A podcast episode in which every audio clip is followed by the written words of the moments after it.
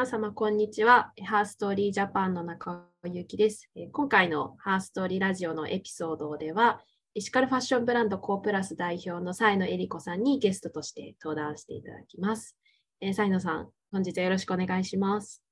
よろしくお願いします。はい。えー、サイノさんと私はの関係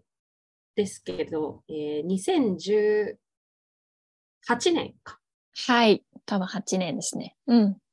の夏に、あの、私が4ヶ月ぐらい、こう、夏のインターンシップをさせていただいた、まあ、ブランド、ファッションブランドで、サイノさんも、あの、当時働いていたという、まあ、割となので、もう長い付き合いとなります。はい。改めてよろしくお願いします。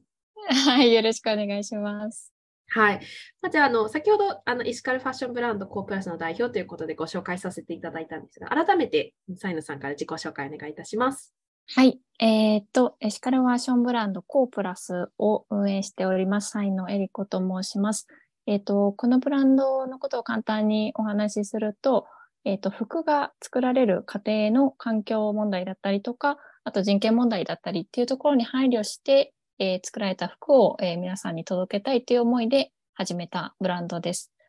で自己紹介ということで、えっ、ー、と、もともとなぜこういうことをやるきっかけになったのかみたいなところをお話しすると、えっ、ー、と、学生時代に、えー、インドに行ったことがありまして、その時に、えっ、と、貧困問題だったりとか、あとはカースト問題だったりとか、そういうところに関心を持つようになって、まあ、途上国とかに対して何かしらこう、ビジネスで雇用を何かしら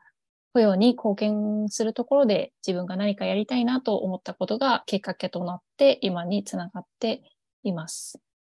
で、もともと、はい、新卒では IT 系の会社に入ったんですけれども、まあ、そこから、あの、もともとやりたい、そういう思いっていうのが忘れられずに、まあ、何年かしてから、こう、会社を辞めまして、インドで、こう、何ができるかなっていうのをいろいろお話を現地の方に伺ったりとか、えー、現地に何があるのかっていうものづくりの種を探したりとか、そういうことをやっていく中で、まあ今の形になったっていう感じです。ありがとうございます。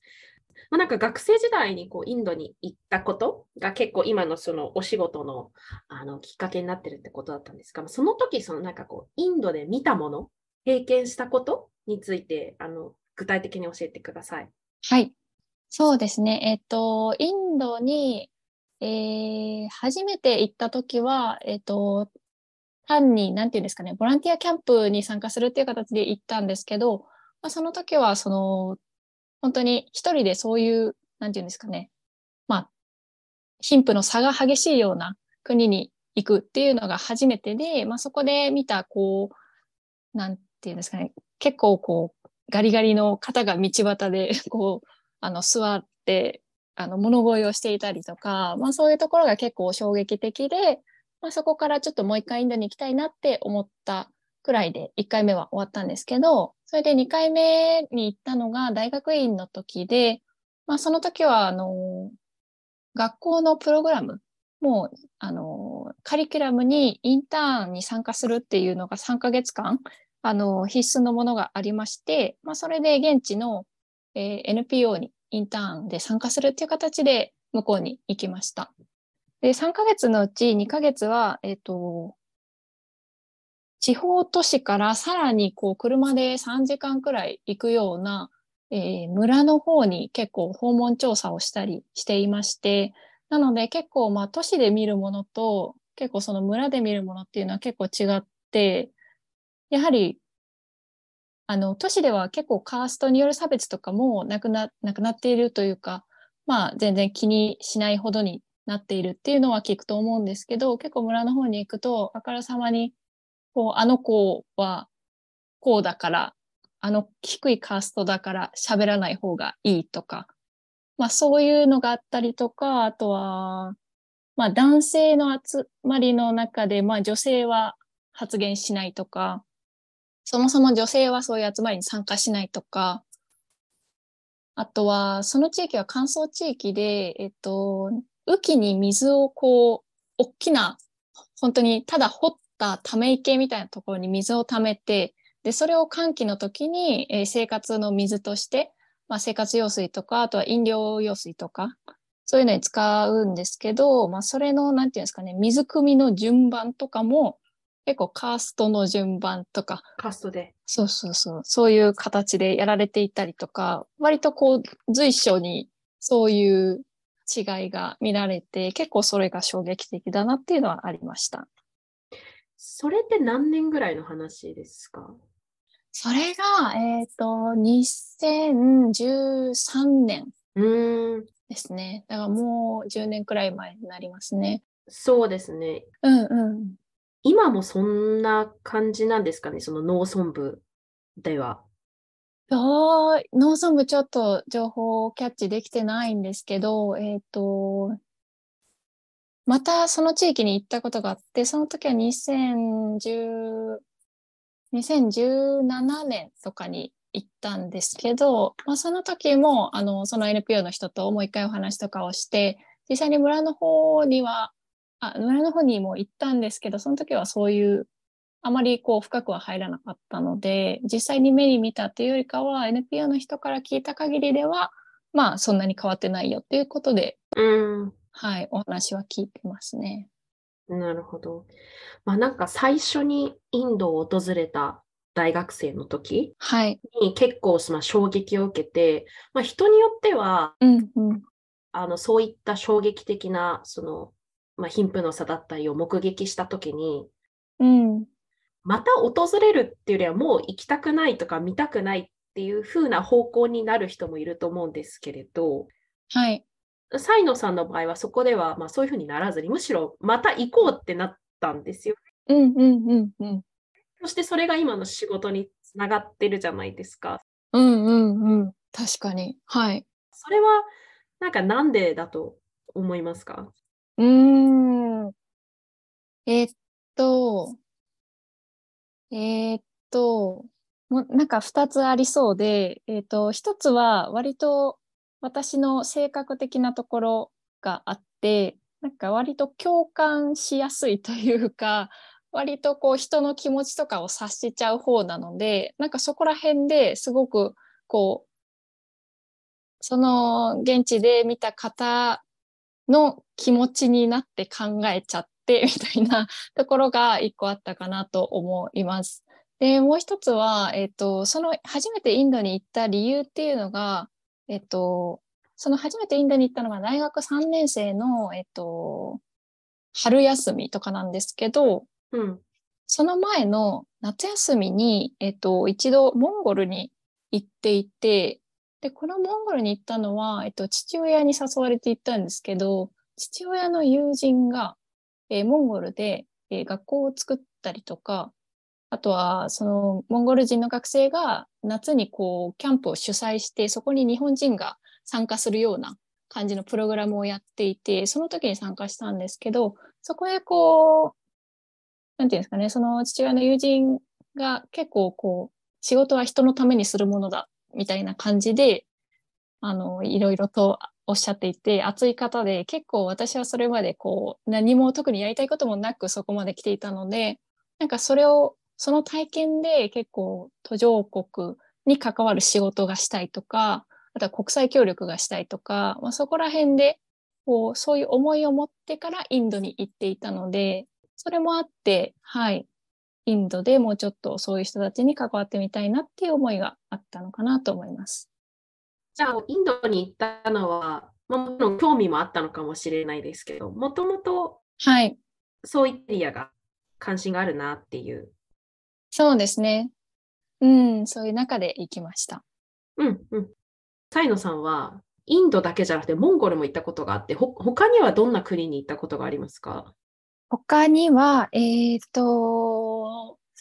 そうですね。他は、バングラデシュとか、えー東南アジア系、カンボジアとかベトナムとかですかね。あとは旅行で他にもあのオーストラリアとかアメリカとかは行ったことはあります。あ、アジアが好きなんですね。はい。そうですね。はい。ありがとうございます。まあ、その国際協力とか国際開発にあの関心があったということで、あの以前お話しした時にも、そのもともと大学院でこう、大学院に進学されたきっかけっていうのが、その国連とか JICA みたいな公的な機関でこう働くことにご関心があって、そのために大学院に行かれたっていうふうに、まあ、理解してたんですけど、今やられてるのってビジネスですよね、どちらかというと。そうですね。なんかこう、そういう公的な機関での仕事から、いわゆる営利目的の事業、ビジネスの方に、サイノさんが興味が転換した何かきっかけがあったんですか？はい、えー、っとですね、そうなんですよね。もともとは、えー、NGO とか公的機関とかに興味があったんですけど、それがずっと大学院の2年生くらいまでずっとそういう方に興味がありました。で、きっかけとしては、えっと、まあ、どっちが先だったかちょっと忘れたんですけど、2つありまして、1つは、あの、バングラデシュのグラミン銀行を建てたムハマド・ユヌスさんの本を読んだことがきっかけです。そこにはこうビジネスで貧困を解決するっていうようなソーシャルビジネスの考えが書かれていたのが結構衝撃的で、まあ、そこ、それもあって、先ほど言ったバングラデシュに行ったのはそのグラミン銀行のインターンに参加するっていう形で行きました。なるほど。あとは、えっ、ー、と、その大学院在籍中に、えっ、ー、と、神戸、神戸、えっ、ー、と、すいません、西宮かな？にある、えっ、と、NGO でインターンをさせていただいてて、で、その NGO が、えっ、と、日本でも活動してるんですけど、インドでも活動していて、で、実際にその、インドに行った時に、その、フィールドにお邪魔させていただいたことがありました。で、その、なんていうんですかね、その団体自体、すごく、あの、いい活動をしていて、とても勉強させていただいてたんですけど、あの、やっぱり、どうしてもこう、規模、規模の拡大といいますか、いい活動を他の地域に展開するってなると、やっぱりこう、なかなか広がりが、広がりづらいっていう側面がやっぱ NPO だとあるかなっていうふうに感じまして、で、ビジネスとかでやったら、もうちょっとそのより大きなこうインパクトが出せるんじゃないかなっていうのを感じたっていうのが、えー、2つ目のきっかけです。うん、なるほど。まあ、ある意味支援金というか補助金をもらってあの活動している NGO NPO とは違って、まあ、ある意味自分の商品でお金を稼いで、そのお金を次の、まあ、事業に投資してっていうことが確かにできますもんね。そうですね、そうですね。うん。NGO は NGO で、あの、それじゃなきゃできない活動をもちろんされてるとは思うので、まあ、なんか役割の、あの、問題かなとも思うんですけど。うんうん、そうですよね。こう役割分担というか。はいはい。確かに。ありがとうございます。で、今やられている、今あの立ち上げたこのコープラスっていうブランドですが、た立ち上げはいつ頃でしたっけ？えっ、ー、と、立ち上げは2021年の初め頃ですね。はいはい。どんな商品を取り扱ってるんでしょうか？えっ、ー、とですね、商品自体は、えっ、ー、と、2つのジャンルで扱ってまして、1つは、あの、冒頭で言ったような服なんですけど、もう1つが、えっと、生活の中でこうサステナブルなものを取り入れたい方が使いたいと思えるようなアイテム、あの生活雑貨っていうのも扱っています。おこれらのその洋服とか生活雑貨っていうのは、このサイノさんがあのプロデュースされてるんですか？それともこうなんていうんですか、セレクトショップ的なイメージなんですか？えっと、私がプロデュースしているものですね。うん。あ、そうなんですね。はい。どういった、なんかこう、じゃあその衣服の方なんですけど、どういったこう特徴がある商品なんでしょう？はい。えっ、ー、とですね、今、衣服に関しては、えー、2つ扱ってまして、1つが T シャツで、もう1つノースリーブなので、結構夏物限定なんですけど、えっと、どういうところにこだわっているかでいうと、先ほどお話ししたようなやっぱ生産工程の環境、人権配慮っていうところにこだわっています。で、ファッション系のこうエシカルファッションとかに興味がある方だと、もう知って知っている方も多いと思うんですけど、あの、2013年とかにあのラナプラザの事件があったと思うんですよ。はい。はいはいはい。ビルが崩壊した事件ですね。うん。そうです、そうです。はい。縫製工場が崩壊しちゃって、まあ、1000人以上があの犠牲になったっていう感じの事件があって、まあ、そういうのも知っていましたし、で、普段、やっぱりそのアパレルとそのサステナブルなその生産工程っていうところに関心を持ってこう考えていると、やっぱり普段服ってどこで作られたかとか、まあ、誰が作ったかとかって目には見えないものなので、まあ、結構どうにでも隠せてしまうというか、で、開示する義務もないですし、うん、確かに。だから、まあその裏でやっぱりバングラデシュの方とか、まあ、とはインドもその綿産業が盛んなので、まあそういう綿農場の方とか、縫製工場の方とかが、まあ割とこう、しわ寄せを振っているっていうような状態っていうところに問題意識を感じていました。えっ、ー、と、ちょっと話が出ちゃったんですけど、なので、えっ、ー、と、その生産工程での配慮っていうところにこだわっています。で、どんな形でこだわってるかで言うと、T シャツで言うと、あの、ゴッツ認証っていうローマ字で GOTS と書く認証なんですけど、えっと、よく T シャツのマークが、はい、あのついているものなんですけど、それがついてるとどういうことかというと、えっと、コットンの農場から、えっと、それを加工して最終的に、えー、T シャツになるまで、全部の工程で第三者機関が、えっと、きちんと監査をして、まあ、オーガニック繊維の他の混合、他の繊維の混合がないかとか、あとは人権的な面とか、環境的な基準であるとか、そういうのが守られてるかどうか、みたいなのをチェックした証として知られています。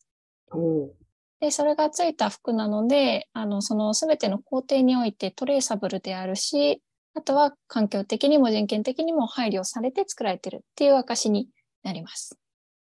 うん、なるほど。このゴッツ認証っていうのは国際的な認証なんですか？そうですね。国際的な認証で、どの国でも、はい。うんうんうん。じゃあ、こう、海外、海外のあの衣服とかでも、あのヨーロッパとかアメリカ行っても、まあ、はい。で、で日本ではこのゴッツ認証が、はい。を取得した、まあ、綿はい。を使ったその衣服って手に入るものなんですか？えー、っと、一般的な、その、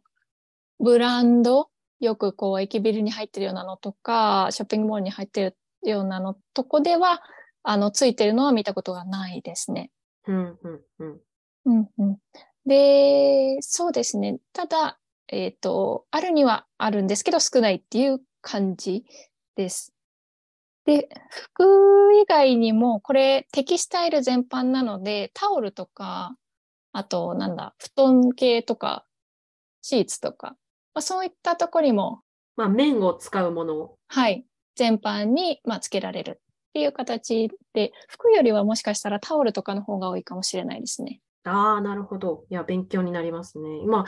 サプライチェーンの人権とかトレーサビリティって本当に、うん、ね、あのど、どんな業界においてもすごく重要になっていて、でただ、やっぱりこう衣服って普段自分たちが身につけているものなので、こう知らない間にこう人権侵害とか、あとはその環境問題もですよね。うん、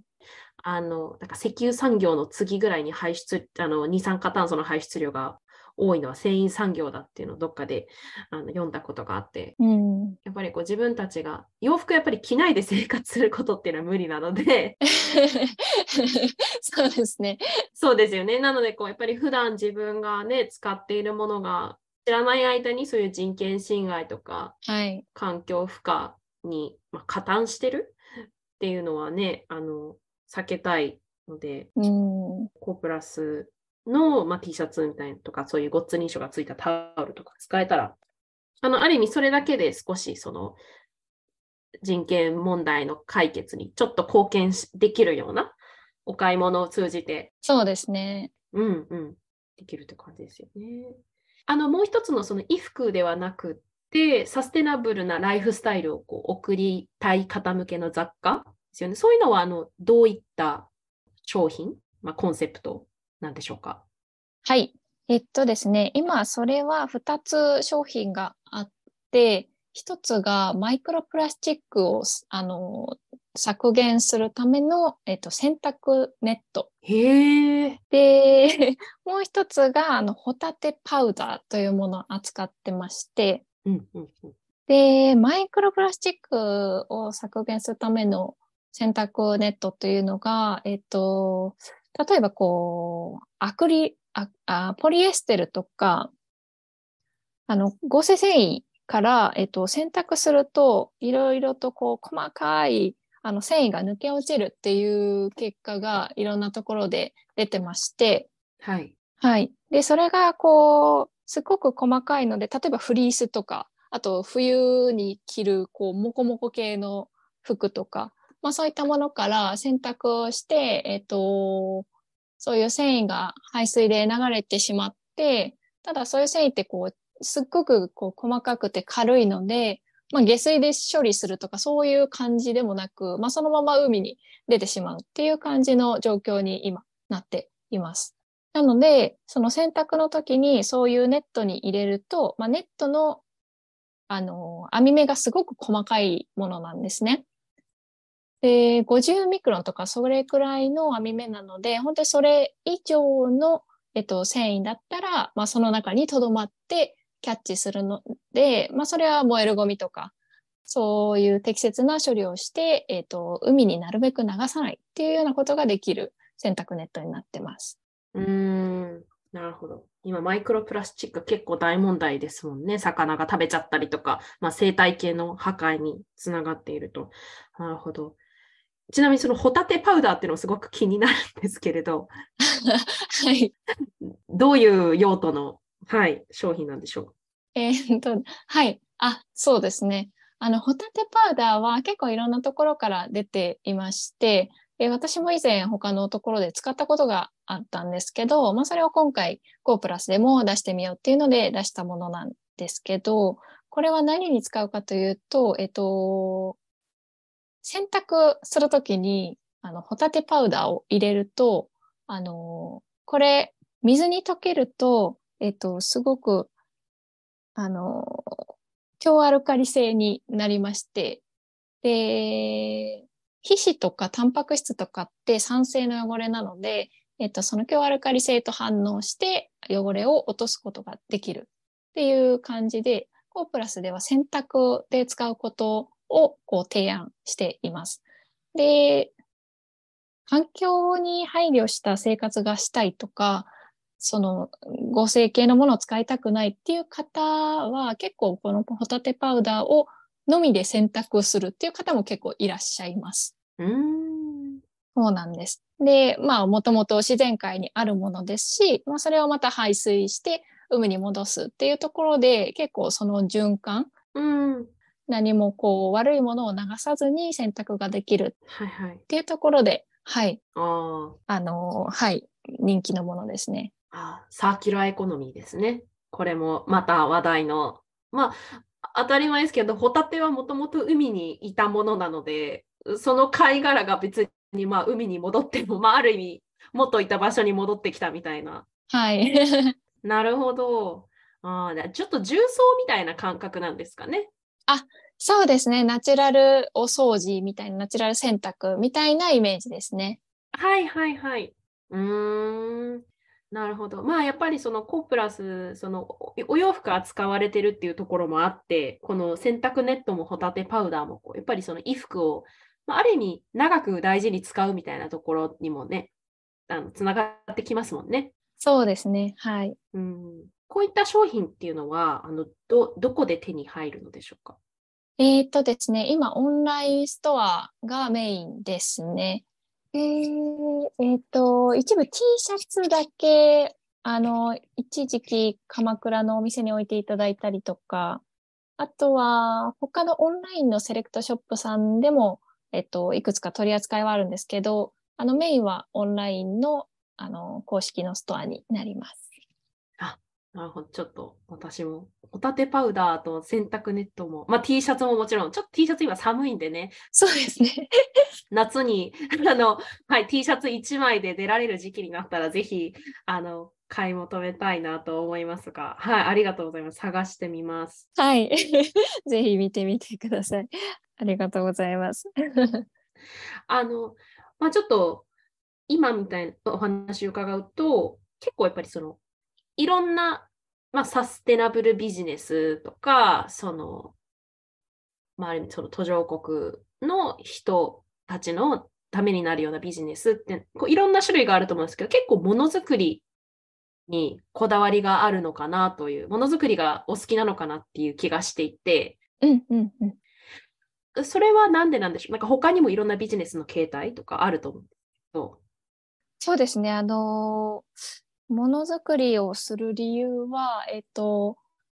そもそもの、こう、あの、こういう途上国で何かビジネスをしたいってなった時に、こう、ある種、そその当時メディアとかで目にするものが結構、ものづくり系が多かったっていうのは一つ正直な理由としてはありまして、なので、え私もものづくり系で何かをやろうみたいなのがもう結構頭の中で固まっていたっていうのは一つあります。ただ、えっ、と、ものづくりの何がいいかというと、やっぱりそもそもこうやりたいと思っている、例えばインドのこう、なんていうんですかね、金銭的にちょっと貧しい方だったりとか、あとはちょっと社会的な立場が少し弱い方だったりとか、で、そういう方々で、例えばこう、まあ学校に行ってたけど途中で辞めてしまったとか、まあ教育をそこまで受けていないとか、そういった方々でも、えっ、と、取り組みやすいものがものづくりなのかなっていうふうに理解をしています。うんうんうん。なので、今後、その、もともとコープラスを立ち上げたのが、えっ、と、今は、その、インドにはすでにある認証とかを取得している工場で作ってもらってるんですけど、あのー後々、こう何か服作りとかで現地に、あのーものづくりをしてくれる方々と直接雇用契約を何か結んでやり取りができたらいいなっていうのを当初思っていて、まあそういった意味でもものづくりというのは、あの合っているビジネスなのかなと思っています。はいはい。確かに。やっぱりこう、サプライチェーンの問題って、こう、間にいろいろな機関だったり雇用主が入ることによって、どんどんどんどん、その、生産地が遠くなるというか、見えなくなるっていうところにも結構、あの、その人権の問題だったり環境の問題が起きる原因にもなってますもんね。だから直接、直接契約結べるほれば、こう、透明性も高いし、なので、品質の管理っていう意味でも、そういった人権侵害が起きてないか確認するっていう意味でも、きっといいですよね。そうですね。今、そのコープラスが、こう、の服を作ってくれている工場とも直接、こう、やり取りをしてまして、なので、まあ結構、あの、今は多くなってきてますけど、まあ、一昔前とかだと、やっぱり商社を通してとか、ではないとなかなかこうできていないところだったのでそういった意味では直接工場とやり取りできているっていうのは結構強みなのかなというふうに思ってますね。うんうん、うーん、なるほど。結構あれですかね、コロナでやっぱり現地に行ったりとかって難しくなったかなって思うんですけれど、うんうん、そのあたりコロナ禍の影響っていうのはありましたか？そうですね。あの、もともとこの、えっ、と、服をやろうってなったのが結構コロナに入ってからでして、そうだったんですね。なので、そうなんです。なので、工場探しとかもオンラインでやったりしながら今のところを見つけているのもあるので、あの、現地に訪問がまだできていない状態ではあるんですよね。はい。オンラインの工場探しってどうやるんですか？はい。えーっと、まあ、本当になんか、あの、ワードを入れて、インドのサステナブル工場みたいなところで、まあ、英語とかで探して、で、それでまあ出てきたところとか、あとは他のこうサステナブル系のブランドさんが結構そのホームページに情報を載せている場合とかもありまして、うーん、なるほど。はい。そういうところから探して連絡を取ってっていう感じで最初は始めました。ああ、じゃあ結構勇気がいりますね。こう、いわゆるコールドコールっていうか、あの、すいません、エシカルな T シャツ作りたいんですけど、みたいな。そそうですね、そうですね。なるほど。すごいです。まあ、そうやってこう、なかなかまだ現地に訪問できたりとか、あの密に、それこそ言語の壁もカルチャーの壁もあると思うんですけど、まあ、そうやってインドの方たちと一緒に仕事する上でもし大変なことだったり、苦労されることがあれば、はい。教えてくださえーっと、そうですね。えーっと、あったのは、例えば、やっぱりこう、カルチャーの違いというか、まあ、日本だったらこれでいいと思ってるはずのことが、それをインドの方向けにやるとうまくいかなかったみたいなものは結構あるかなと思っていまして、例えば、えっと、服を作るのに、えっと、使用書みたいなのを書いて、で、それをこう送るんですけど、い。うんうん。で、その使用書にこういろいろ指定があるんですよね。なんかこうサイズもそうですし、生地とか、まあなんか生地の種類とか、で、そういういろいろ数字を含めて書いたものを共有して、はい。で、できるかできないかとか、できない部分があれば、えっと、ここはこうですけど、どうするんですかっていう質問をもらうっていう感じの流れなんですけど、なんかこう、使用書を共有して、特に何も言われず、OK みたいな感じで、あの、帰ってきたので、それでこう進めていって、いざこう、じゃあできたからサンプル送るねって言って、こう郵送で送られてきて、蓋を開けてみたら、全然こう使用書で 言ってたことと違う部分が結構あって、うんうん。そうですね。なので、なんで、なんでこれ、なんでこれ聞いてくれなかったの？みたいなところとか、やっぱりなんか吉名にやって、やっちゃうみたいなところが 結構あるかなとは思いました。うん。そうですね。うん。なるほど。まあ、コミュニケーションの取り方もカルチャーが違えば違いますもんね。うーん、そうですよね。そうですよね。なんかもっとこう、なので自分から結構しつこく、ここは OK か、個別にもう確認しつつ、しつこいくらいにそれでいいのかっていうのを聞かないとなかなかそこに着目してもらえないというか、うん、はいはいはい。はい。っていうのは一個あるかなと思いました。ああ。でもこれでこうインドの方と一緒に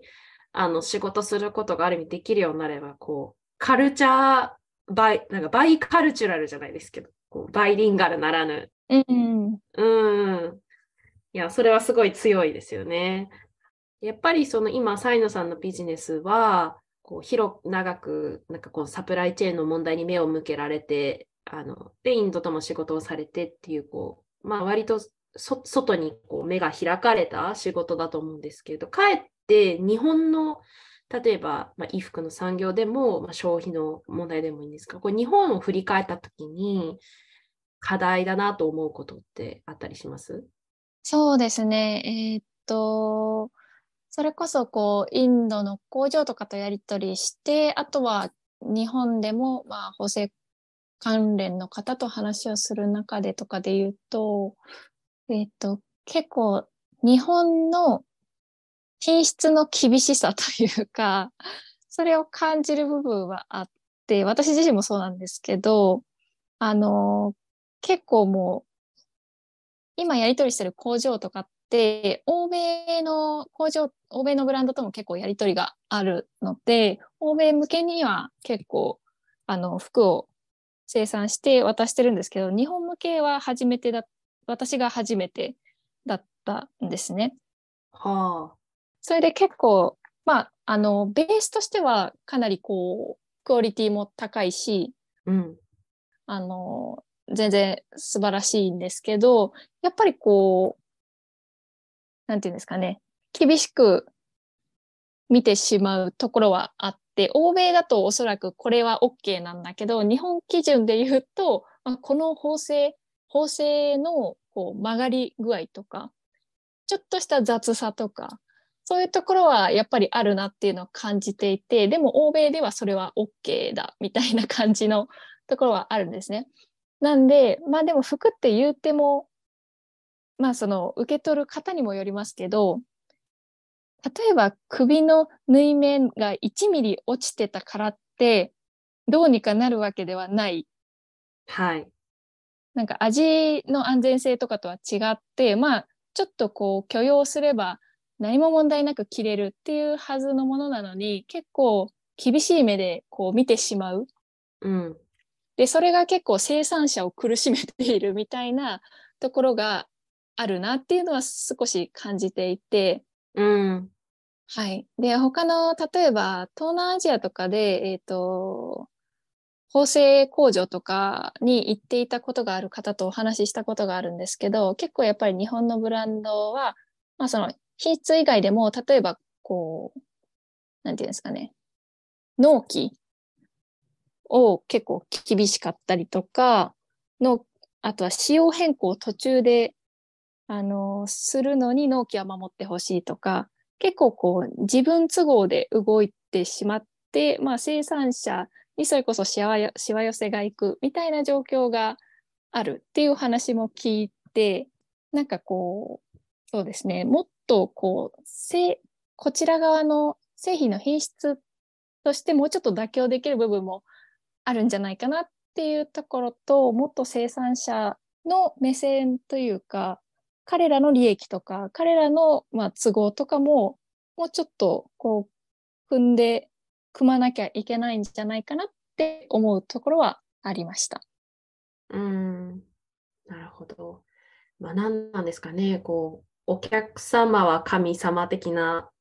カルチャー、なんかこう、お金を払った方が、まあ、ある意味、そういういろいろなことの決定権とか、管理する権利があるみたいな、そういう考え方もあるんですかね。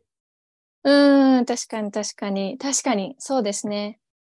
まあなんかあの、日本って結構野菜の廃棄とかも問題になるじゃないですか。はい、確かに確かに。こう、まっすぐ、きゅうりがまっすぐじゃないとか、かぼちゃが、あ、ごめんなさい、じゃがいもがちょっといびつだとか。だからそういう形に対してのこだわり？で、そこにその規格外になってしまったものはもう廃棄寸前に。うん、そうですね。あのそういったものをね、安く取引、流通させるような今仕組みもできてきてると思うんですけど、まあ、そういった基本的にこう、形とか最終的な製品、商品へのこだわりの強さっていうのはね、あるかもしれないですね。うんうんうん。そうですね。同じ、確かに同じ問題ですよね、きっと。うん。まあ、それがね、いわゆるこう日本品質って言われる、いあのこういい意味でね、あの褒められる、海外からも称賛されるゆえんなのかもしれないですけど、やっぱり生産者の立場に立ったとき、じゃあ果たしてそれをどこまで追求するのがいいのかっていうのが結構バランス取らなきゃいけない部分ですね。販売する運側としては。うん、本当ですね。なるほど。ありがとうございます。あの、いや、まあちょっとね、いろいろこれからもっともっとお話も伺っていきたいなと思いつつも、ちょっと時間もあって、あの、最後に、まあちょっとこれ皆さんにね、伺っているような質問なんですが、まあ、サイノさんご自身が、まあこういう人でありたいなっていう、こう人間像みたいなものがあれば教えていただけますか？えっ、と、そうですね。あのこういう人になっていたいなという意味では、と、なんていうんですかね、誰かにとって、こう自分がまだまだできるんだって思ったりとか、まあ自分はこういうこともできそうとか、なんか自分の可能性を信じられるみたいな状態に誰かをこうさせ、させてあげるって言ったらおかしいけど、自分のコミュニケーションでそういう気持ちになってくれる方が増えたらすごくいいなっていうのはすごく思っています。で、それがやっぱり私自身そのモンゴルに行った時にその父親の友人に会って、まあ、そこから結構そういう思い、まあ、この人みたいになりたいと思ったりとか、まあ、その人とコミュニケーションする中であ自分もこういうことできそうって思ったりとかまあ、そういう気持ちにさせてもらえたので、なんか自分もそういう人間でありたいなっていうのはすごく思っています。ありがとうございます。はい。まあ、あの、本日すごくたくさん貴重なお話をあのしていただきました。エシカルファッションブランドコープラス代表の才野恵里子さんでした。えー、また、じゃあ引き続き才野さん、あの、講師ともどもよろしくお願いいたします。はい、よろしくお願いいたします。今日はありがとうございます。ありがとうございます。ありがとうございます。